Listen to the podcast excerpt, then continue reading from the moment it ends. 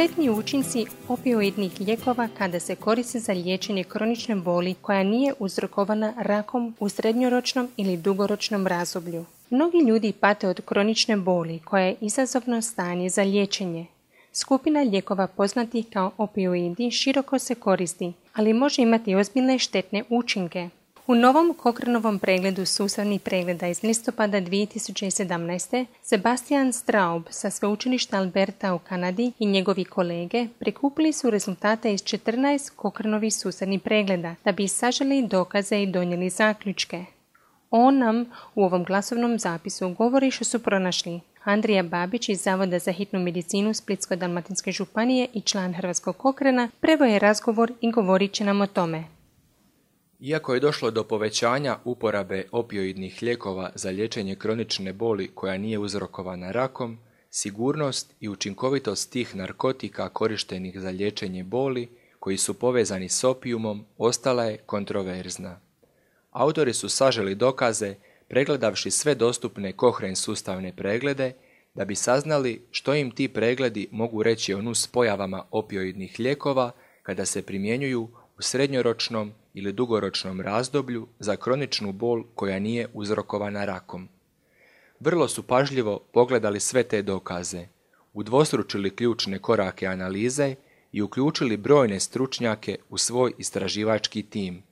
Glavni autor se u tom kontekstu jako želi zahvaliti svojim koautorima te kaže da je ovaj rad doista zasluga cijelog tima.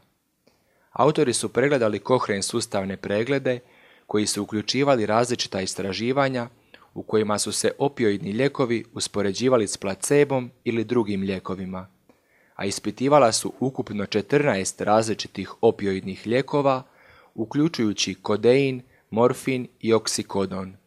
Ukupno je uključeno 61 pojedinačno istraživanje s ukupno više od 18.000 sudionika.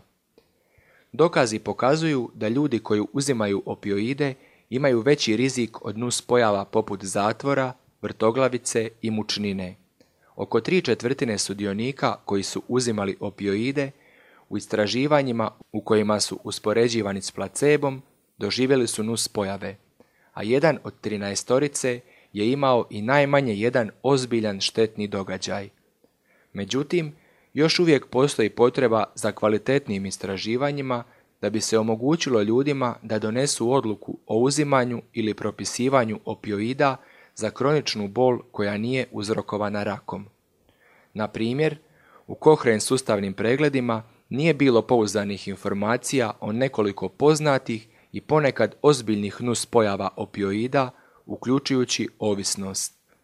Zaključno, s obzirom na nedostatak kvalitetnih dokaza koji podupiru uporabu visokih doza opioida za kroničnu bol koja nije uzrokovana rakom, te profil nus pojava koje su pokazane u ovom pregledu sustavnih pregleda, možda je vrijeme da zdravstveni stručnjaci, nadzorne službe i vlasti posvete veću pozornost navikama propisivanja opioida.